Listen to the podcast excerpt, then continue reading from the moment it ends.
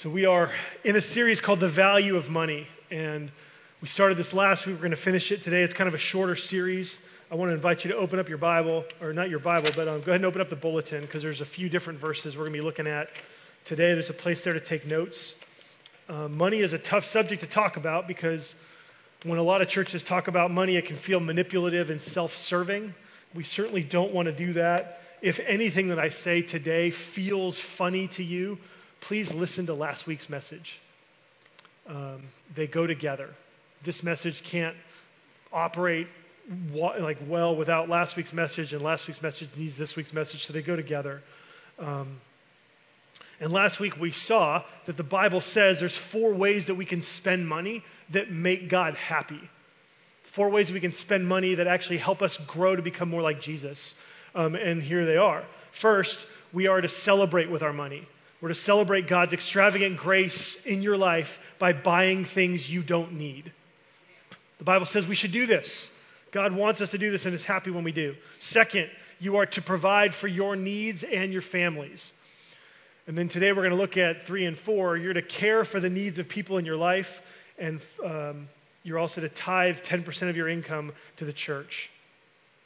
So the first two, they're more inward focused. We talked about these last week, where you're spending money on yourself. And these last two are outward focus. These are the ones we're going to talk about today. And these are powerful. They're powerful because when we spend our money in any of these ways with a God oriented perspective, we experience God. We actually can commune with Him in the moment that we spend that money, and we can grow spiritually. And so we're going to look again at these last two. So we're going to start today with care. So spending money to connect with God. We're going to spend money on care. This is caring for the needs of people in your life. I want to look at the passage, the middle passage in your bulletin. It's 2 Corinthians chapter 8, verses 1 through 4. This is an example of people in the Bible who are giving to care for the needs of others. It says this We want you to know, brothers, about the grace of God that has been given among the churches of Macedonia. For in a severe test of affliction, their abundance of joy and their extreme poverty have overflowed in a wealth of generosity on their part. For they gave according to their means, as I can testify, and beyond their means, of their own accord, begging us earnestly for the favor in taking part in the relief of the saints. Man, this is one of those passages that just sort of jumps off the page when you slow down and look and see what it actually says. Um, in verse 4, it says that uh, they were meeting an urgent need to care for a group of people in Jerusalem, this taking part in the relief of the saints. You've got this church in Jerusalem that was, that was in poverty because a famine struck, and they didn't have enough money. And so the churches in Macedonia said, What? No, no, no, we, wait, we, we want in, we want to help. And so this was a need that they were helping outside of their local context. So it was above and beyond their normal giving to the church. Um, verse 3 says that their giving was proportional. So it was according to their means. You see that in verse 3? They gave according to their means, but it was also sacrificial. It says they gave beyond their means. And then verse 2 shows the attitude. The attitude, it says that they had an abundance of joy. Uh, in verse 4, they were begging us earnestly for the favor of taking part in this. They heard about the need. They're like, wait, wait, we want to give. We want to give. We want to give. Can we please give? They were saying, Paul, can we please give you money to take with you? You're heading to Jerusalem. Take our money. Take money back. We want to bless the church in Jerusalem. Right? Do you know anybody in your life that really loves to help others? Like someone who's like, they're just dying. They just, it's like, like Beauty and the Beast, that song from however long ago. Life is so unnerving for a servant who's not serving, right? They're not whole without a soul to wait upon, right? Not just a imagined, you know, enchanted candlestick, but like people. There are real people like this, right? Where if they're not helping someone else out, they're not full. They're not, they're not, they're not themselves, right? This is how our giving can be. This is the example that we see here where they were so overjoyed to give. And so, as a definition, of giving, spending your money to care for others. Um, this means spending some of your money to meet the needs of others who aren't in your immediate family. Okay? Because if they're in your immediate family, like if, you're, if they're dependents, then it's not care, it's what? It's provide, right? From last week, remember that? Has it been that long? Seven days? Okay. No, no. So if it's your family, it's providing. But when it's someone who's not in your immediate family, it's caring, right? And so um, now you can do this in all kinds of ways, right? Anytime you spend any money to care for the need of someone else, that's care. That delights the heart of God. That's a reflection of the attitude that's in the Second Corinthians 8 passage. Um, so you can do this by giving to charities. You can do this by giving to organizations or just to people directly. You can do that. And again, this is above and beyond the normal giving that you give to the church. And when you think about it that way, the Care Fund is a great place to give this kind of money because the church does a really good job of knowing how to use that money. Okay, we not only can pool our resources together to make a bigger impact, but again, the care team assesses needs, right? They add the elements of wisdom and accountability and community. Um, and so you can go to the care team yourself. You can direct people to the care team if you know about a financial need that exists in the church. Um, now, when we talk about this subject of caring for the needs of others that aren't in your family, the question inevitably comes up here in San Diego as a downtown church what should I say to people who ask me for money on the street? Right? This comes up all the time. This can come up on a weekly basis as you leave church. It's an important question to talk about. And actually, this is a question that needs to be discussed in community. Right? There isn't a yes or no question or a yes or no answer to this question. Um, it takes prayer, it takes wisdom, and it would take me about 15 minutes, I think, just to even scratch the surface of giving you the principles that you need to apply in making a decision at any given time whether you should say yes or no to a request for money on the streets. But this is what I'm going to do this week. I'm going to give the wisdom and the principles that we've learned as a church to our life group leaders. Okay, I'm going to give it to our life group leaders so that this discussion can happen in our life groups, because that's actually a better place to have this discussion. Because sometimes you should say yes, sometimes you should say no, sometimes you should say no, but, sometimes you should say yes, but when you uh, respond to someone who's asking you on the street for money. So go to a life group this week. What a great opportunity to have a great discussion. Um, my encouragement in this area of care would be that each one of you take some of your discretionary spending, right? So you tithe, you provide for your needs, and then whatever's left over, right, that stuff is designed for celebrate and care. Okay? And so I would encourage you to take some portion of that extra money and decide that you're going to use that money to give it away for people who have needs. Um, so let's say let's say it's 100 bucks. You say, look, for the next year, so in 2018, I'm going to set aside $100 could be 500 i mean whatever it is. But if you set aside some portion of money let's say it's 100 bucks it's there. That way when you hear about needs that come up whether they're special needs in the church or in a life group or a friend whether it's an extended family member that you're not ultimately responsible for whether it's a need in the, you know, in the city you can say oh wait hey hold on wait. I have, I have money for this. Like i can do something here how exciting! I put this money aside, and guess what? Here it is. Here's a chance. And you can actually participate in caring to meet that need. It'll get you excited. It'll make you feel like you're part of it. It'll, you'll kind of, hey, God, this whole thing, this is really cool how it happened. Here's the best reason why you should give money and spend some of your money to care for people. It's because when you do this, caring for others makes you a miracle. Okay? That's the bottom line. When it comes to caring, this makes you a miracle. What do I mean by that? Well, what's a miracle? A miracle, remember in Jesus' day, um, that Jesus and his apostles, they were able to do miracles, right? They were able to, they had this power of the Holy Spirit that had come upon them, and they could go into situations and kind of zap things, and stuff would happen, right? Miraculous things would happen. Um, Jesus and the apostles would feed the hungry with miracles right? We just have like five loaves and two fish. and there's 5,000 men and presumably 15 to 20,000 if you count the women and the children in this huge crowd. We got five loaves and two fish, and yet Jesus is there, and Jesus does a miracle. Zap, zap, I have no idea. He starts breaking the bread, and he never stops breaking the bread. And he never stops breaking the bread. And they keep passing the bread out, and they keep passing the fish out, and they're passing it out. He keeps breaking it, he keeps breaking. And pretty soon, everyone is full. I mean, it's like us on Thursday at like 8 p.m., right? it was me on Wednesday after pie night, and then on Thursday after Thanksgiving dinner.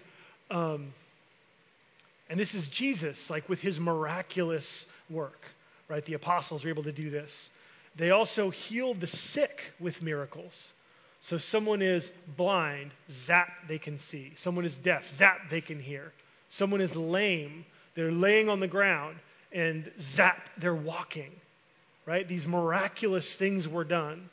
Now, in my experience, in the experience of our church, Jesus still does miracles. Okay? There are times in our church family when Jesus has zapped somebody through our prayers, through the anointing with oil, where stuff has happened and there's no explanation. Your tendon was separated. The MRI clearly showed that. And when they went in to sew it back together, the tendon was back on. Um, this has happened. People have been healed in our church. And I say that because it doesn't happen very often. There's lots of things that we pray for where it seems like God's answer is in a different direction than what we're hoping it would be. We pray for healing all the time. We pray for God to do miraculous things, and very often God doesn't perform miracles. It's not like it was in Jesus' day, where you had people, including Jesus, walking around with this power to zap people. We don't have that in our church. Um, so for us, um, it's important to realize that Jesus still does miracles. Okay? The miracles that Jesus does now predominantly are less supernatural, but they're no less extraordinary. Okay? Because Jesus is still at work and he's working through people. He's working through you, he's working through me together. Think about this. When we give people money and resources and counsel, we become miracles. We don't have the miraculous power to multiply bread and feed the hungry. There have been times at communion where we start peeling it off and it looks like it's not going to last, and it does. And that's exciting. Not quite a miracle. I think we're just pulling off smaller pieces. um, however, when life groups in our church put together a meal plan for someone who's sick or just had a baby, we, that life group, is a miracle. You follow? Um, we don't have the miraculous ability to heal someone who's sick, although we pray. But when Marion Donahue goes and visits someone in the hospital, when she gives them the comfort and the care of Jesus, she is a, when she's a manifestation and she gives people hope and the presence of God to people who are hurting, she is a miracle. And again, in some ways, it's less supernatural, but it's not less miraculous. It's no less extraordinary. I think, I think, my opinion is that it's an even greater demonstration of God's power. Okay, because when ordinary people sacrifice their time and their money to love others, I think that takes more of God's power than someone who can touch you and zap you healed. So if I show up at a situation and I can zap someone and their financial need goes away, I'm good. Cool. See ya. Glad to help. Right? If I go to a hospital and I walk in, zap, you're healed, cool, good, catch you later, I'm out. Like my life, nothing happened to me, right? Like there was no, I mean, I just got to zap. I got maybe a little bit of glory for myself. I got some credit because I zapped somebody. Like, so I'm the miracle worker. How much more of a sacrifice does it take for me to actually have to write a check?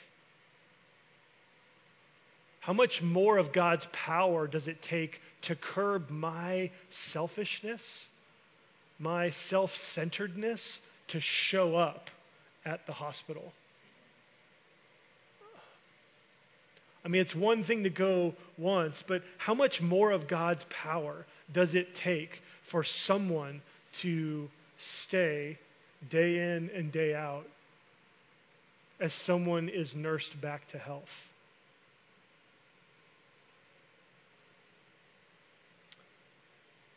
I think it takes more of God's power to be ordinary miracles that aren't ordinary at all. They're extraordinary, but they're less supernatural. I think this is one of the reasons why Jesus doesn't answer our prayers for healing this way is because I think Jesus wants us to be the answer. I think he's saying, look, what the world needs is not you being a miracle worker, the world needs you showing up and showing love. That's going to move the needle on this earth more than if a miracle was done or if something supernatural was done. And so, caring for others, meeting the needs of other people in your life makes you a miracle. When you spend your money in whatever way to help someone else who has a need, you are standing in the gap. They are receiving something from outside of themselves, right? They can't fix the problem themselves when you come alongside and offer. And this isn't just money, although that's what we're talking about, right? When you spend your money this way, you're bringing in money you're bringing in, but you bring in your presence, your care, your love, your wisdom, right? In all these ways, you are coming in from outside. God is providing something to this person from outside of themselves. And it's, I think it's miraculous. This makes me excited. This makes me in a place where I would have abundance of joy and beg earnestly for the favor of becoming a miracle. This is what we want all of you to be with the Care Fund. To give to the Care Fund in our Christmas offering means you get to be a miracle. And in a related way, although it's different, um, we're going to look now, um, finished with care, we're going to talk about tithing. Right? The fourth way, the final way to spend our money is to do what the Bible calls tithe. Um, it's important to understand. So here's a definition Tithing means to give 10% of your income to the church that you call home so that it can support its leaders and perform its ministries. So, just to get really practical here, to make sure there's no confusion, this means that for every $10 you earn, a dollar goes to the church. If your salary is $50,000 a year, then you should give $5,000 to the church. If you make more than that, you should give more. If you make less than that, you should give less. Um, it's important to realize that if you don't have an income, then God's a mathematician, right? 10% of zero is zero. Like God is delighted. He's not undelighted with you, He is no less delighted if you're giving 10% of zero. Um, so don't feel like if you don't have an income, you're not losing out here. Um, and so but let me, uh, let me give you um, a biblical basis for tithing. So we're just going to scratch the surface here. Um, some of you are going to want a lot more detail than what I'm going to give you, and if you do, come talk to me. Some of you are going to want less detail than I'm going to give you, and so bear with me. Um, I'm going to frustrate all of you in that way, maybe. Um, but a biblical basis for tithing, um, it starts with Jesus, right? It always starts with Jesus. In Matthew 23 23, this is in your bulletin. Jesus said, Woe to you, scribes and Pharisees, hypocrites! For you tithe mint and dill and cumin and have neglected the weightier matters of the law, justice and mercy and faithfulness. And you know what Jesus is going to say next, right? Jesus is going to say, Heck with tithing. You should focus on these weightier matters justice and mercy and faith. These are important. Tithing's are irrelevant. You don't need to tithe. Like, tithing's go, like, no, that's Old Testament stuff. Don't do that. Work on the weightier matters. It's about justice and mercy and faithfulness. Wait, that's not what Jesus says. He says, Wait, these you ought to have done without neglecting the others. And so here we have Jesus affirming the tithe. Jesus is affirming the scribes and Pharisees, even these hypocrites. He's saying, You tithe these little tiny little you know, pieces of income in your life. Um, that's what the mint and dill and cumin are. These little tiny seeds, they were given like every 10 seeds they got on their harvest, they give one. And he was like, You are so meticulous in the details of like down every penny you're tithing, but you're neglecting the weightier matters of the law. You're hypocrites. You're ruining God's presence among his people. You're lying to people about what God is like because of your hypocrisy. And he's like, You need to do both. you need to do both. And so he's affirming here the practice of tithing. Um, now, the purpose of tithing, like this, just, just to back up a little bit, tithing, giving 10%, this was a proportion that meant you were putting God first. Okay, in different parts of the Bible, this is also related to the concept of first fruits. And it means that you believe that everything that you have comes from God and that you're going to honor Him with all of it. And so you give Him 10%. Uh, symbolically, as a way to say, God, I'm going to devote my whole life and all of my money to you. And what that means, remember, is that this means that the rest of the 90% you get to spend on celebrating, providing, and caring, right? That's what it means to honor God with the rest of it. Now, Abraham was the Bible's first recorded tither. Okay, he tithed before Moses and the law of Moses, and so tithing continues after the law of Moses. In Genesis 14, Abraham gave God 10%. Now, the law that came through Moses 430 years later doesn't change God's promises to Abraham, nor does it cancel the principles of Abraham's relationship to God. So, tithing was part of a relationship with God before Moses and his law, and so it continues in the church after Moses and his law. And so, when we compare take a step further, when we compare the uses of what was given in the Old Testament to the ways that the New Testament has the church spending its money, you're going to see that the uses of the money are the same, which further supports the practice of tithing that it continues. And so, where did the money in the, in the Bible go that was tithed? Well, in the Old Testament, the tithe in the Old Testament was given to two things. First, it was given to spiritual leaders. The Old Testament, Levites and the priests in Numbers 18:24, in Deuteronomy 14 verses 22 and following, these the, the tithes supported the spiritual leaders and they funded the worship and the celebration of the community of God's people together. And then second, uh, the tithes in the Old Testament were used to care for the local needy. Okay, this is again Deuteronomy 24, or sorry, it's Deuteronomy 14 verses 27 to 29 every third year, the tithe didn't go to Jerusalem, but it stayed in the local community and it was given to the local spiritual leaders in towns and the needy in those communities. In the New Testament, guess what? It's the same thing. It's the same thing.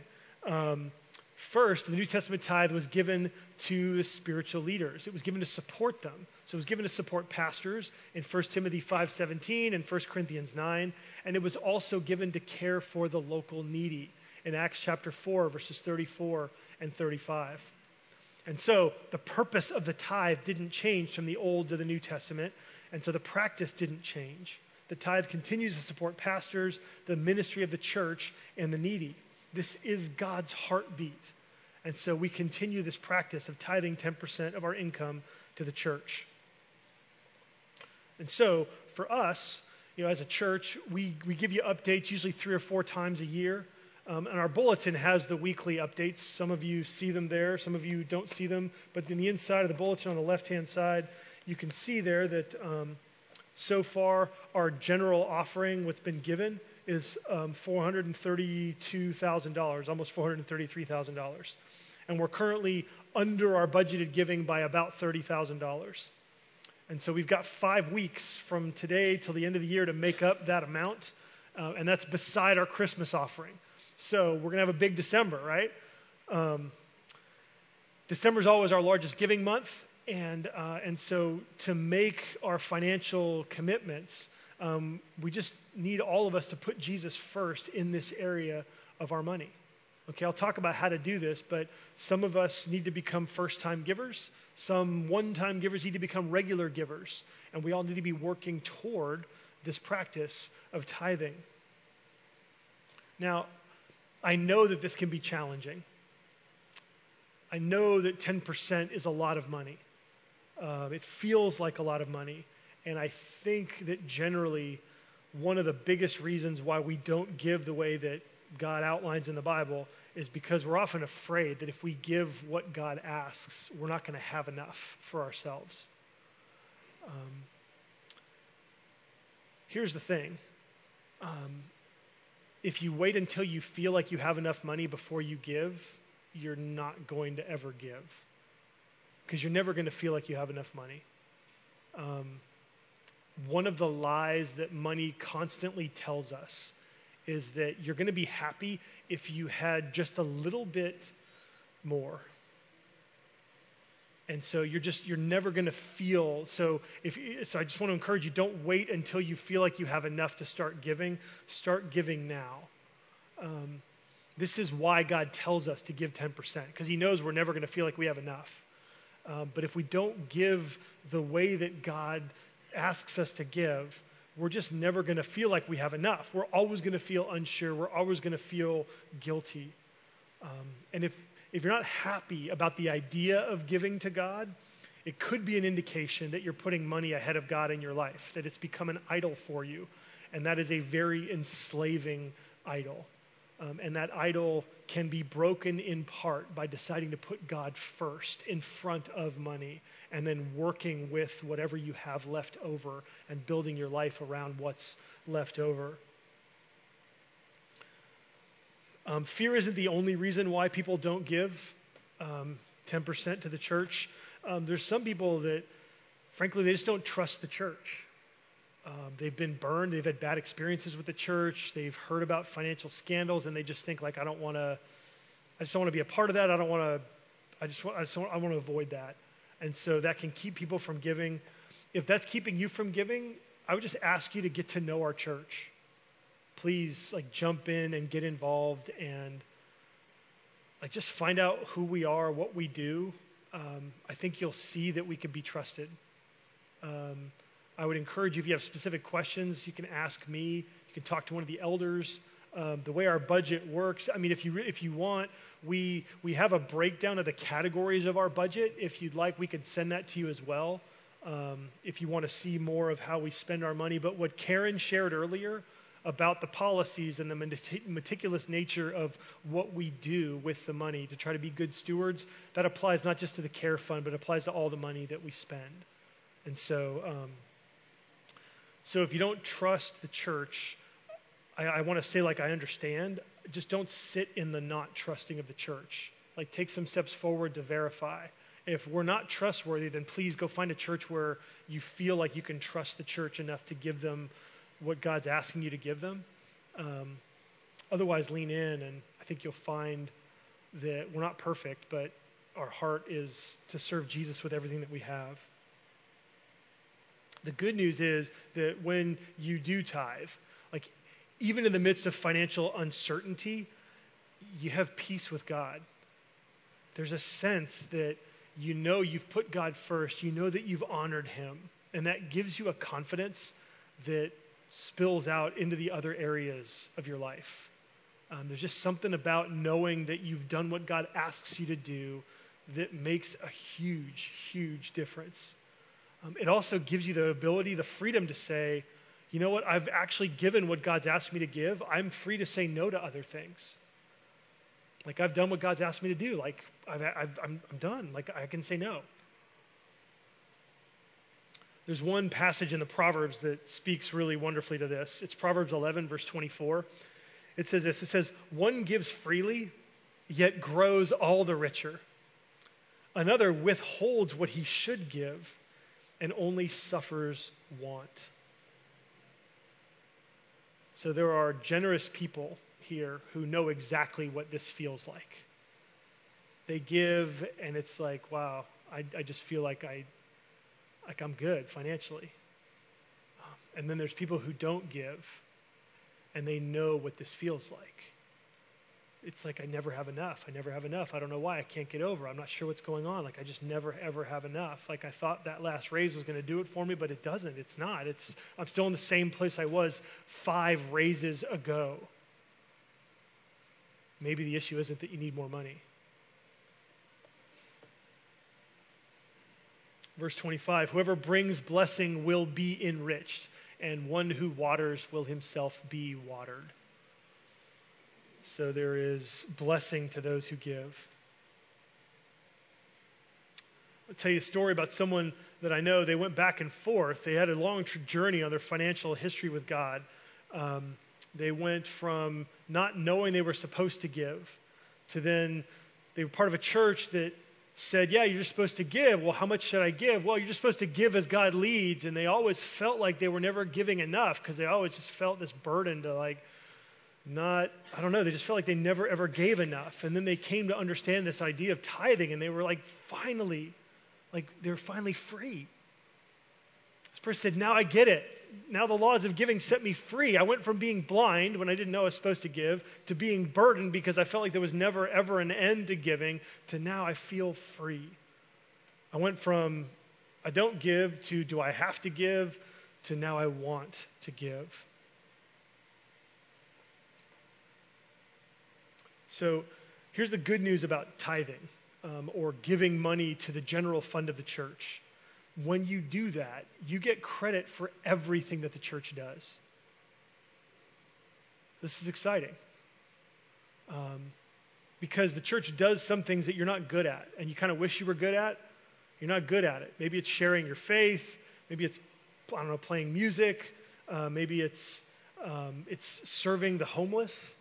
Um, you can't do these things, but if you're tithing and you're part of a church that does these things, you're supporting the church that is doing these things.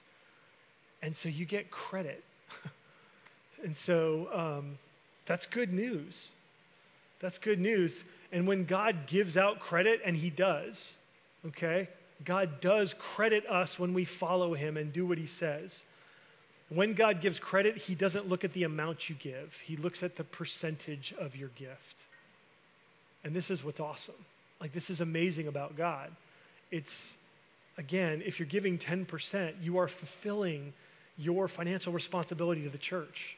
You're doing what God asks, and you get credit. Like, God sees you and thinks that you're a wonderful part of what the church is doing. Now, if you're not giving 10%, please don't hear what I'm not saying.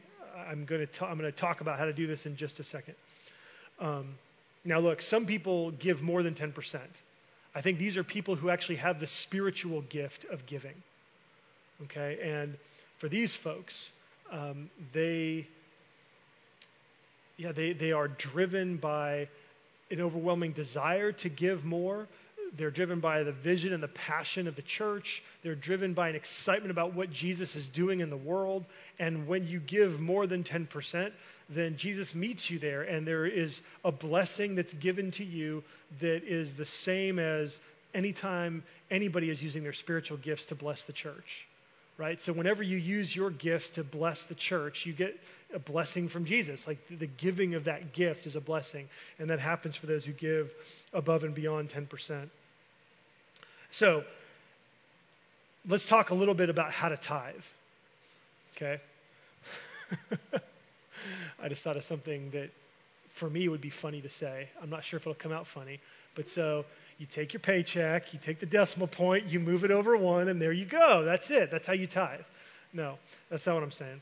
Um, how to tithe. How, to tithe, most of the time, you need to work toward tithing. Okay? And this is where you need some grace. Some of you don't. Some of you just need to realize, oh, I didn't know this what the Bible taught or I've heard this with the Bible taught, but now I'm actually going to do it. Some of you just need to move into this place right now. Okay? You, you know what 10% of your income is, and you can start giving 10% of your income, and you need to do that. Some of you just need to do that. Um, for some of you, giving 10% starting today would put you in a financial situation that might cause you irreparable harm.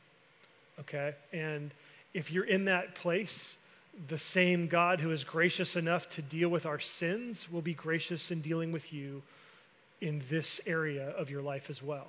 And so, what you need to do is if you're not giving 10%, ask yourself and figure out what percent are you giving.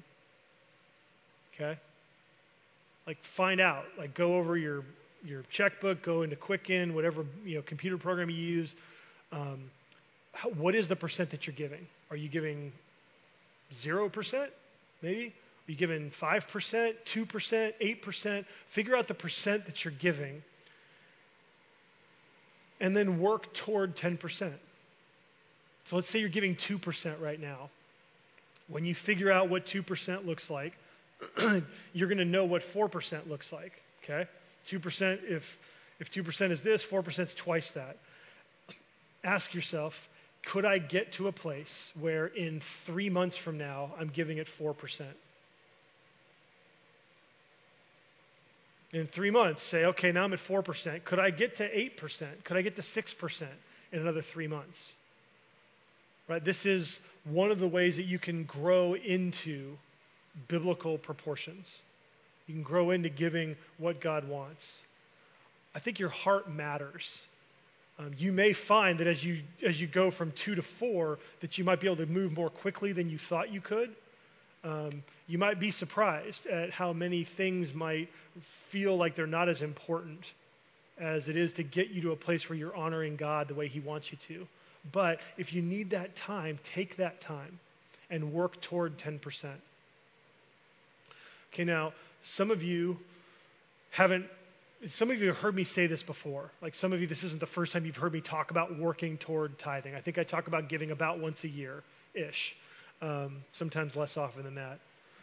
Let me just ask you a question. What is your, per- is your percentage now any different from the percentage that you were giving the last time you heard me talk about this? If you're not giving 10%, and you haven't moved from what you were giving before. The last time I talked about this, I think you're in sin. I don't think it's acceptable for you to be in the same place that you were if it was a year ago that you heard me talk about this. Okay? I'm not trying to be ungracious, I'm not trying to be mean, but if you were giving 2% a year ago and you're still giving 2%, I think that you need to do something different and you need to be called toward 10%. Okay? If God asks us for this, we need to be moving in that direction. And if you're not, then I think you're not following Jesus in this area of your life. And I don't think you have a good excuse to be in the same place you were in before. Okay? If you need help, please ask.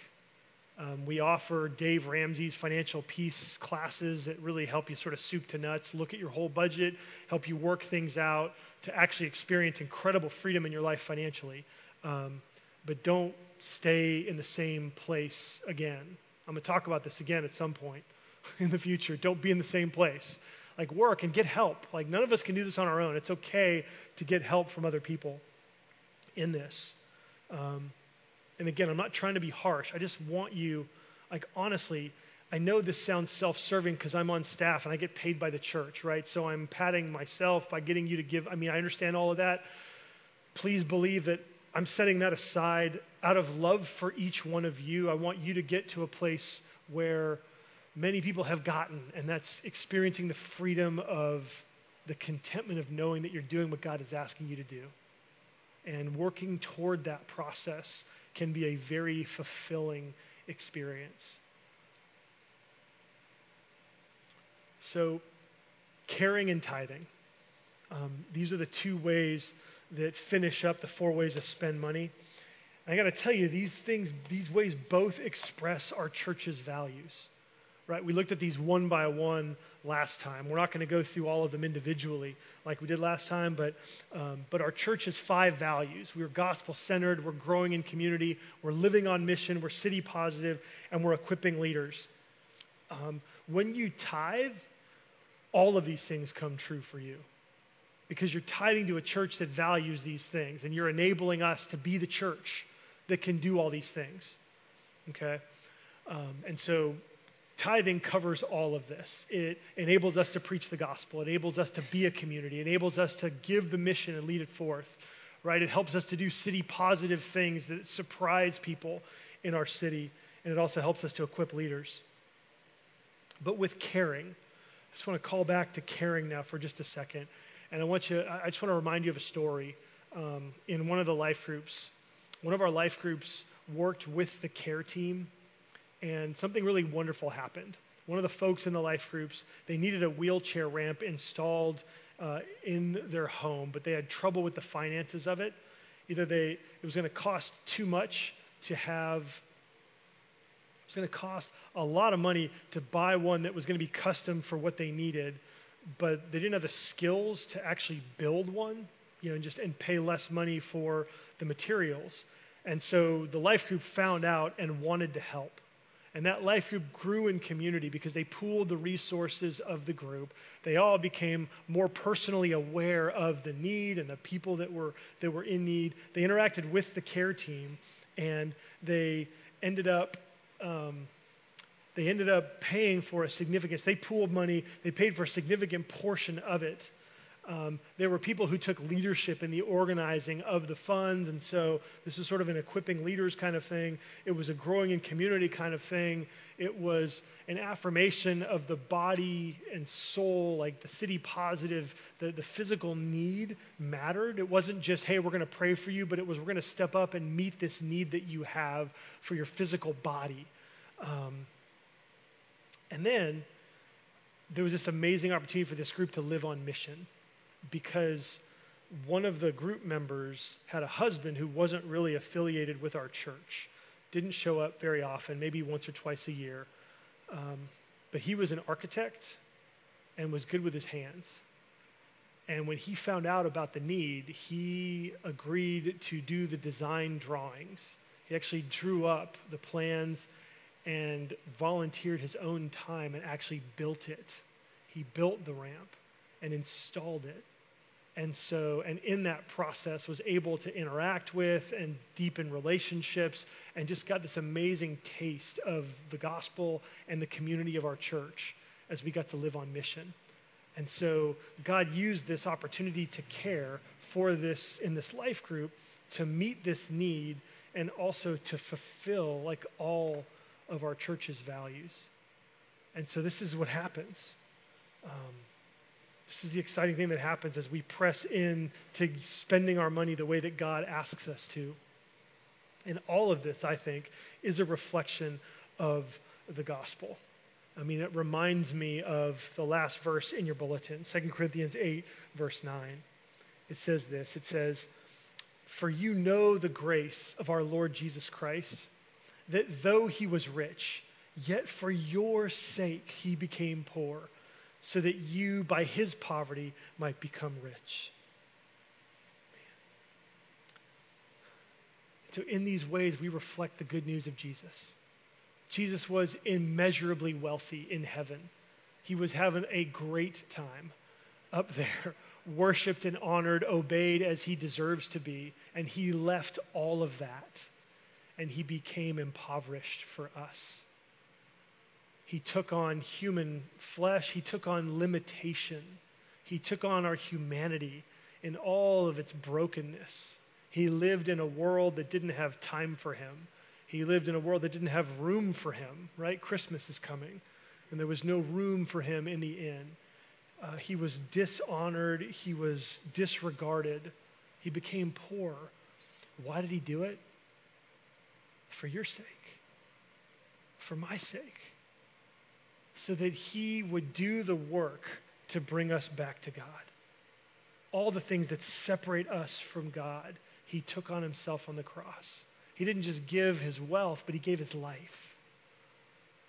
And when we sacrifice our time, our talents, our treasure, when we give to the church and to people in our lives, we get to image this gospel. We get to be pictures of this gospel. And what is as exciting as this is the reality that Jesus himself says that when you give money to meet the needs of others, when you sacrifice any part of your life to meet someone else's needs, you are actually doing it for Him.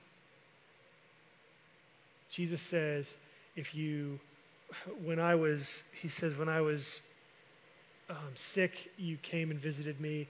When I was imprisoned, you came and visited me. When I was hungry, you fed me. When I was thirsty, you gave me something to drink. Um, when I was naked, you clothed me. And they were like, Jesus, when? When did we do this? And Jesus said, Inasmuch as you've done it for the least of my brethren, you've done it for me.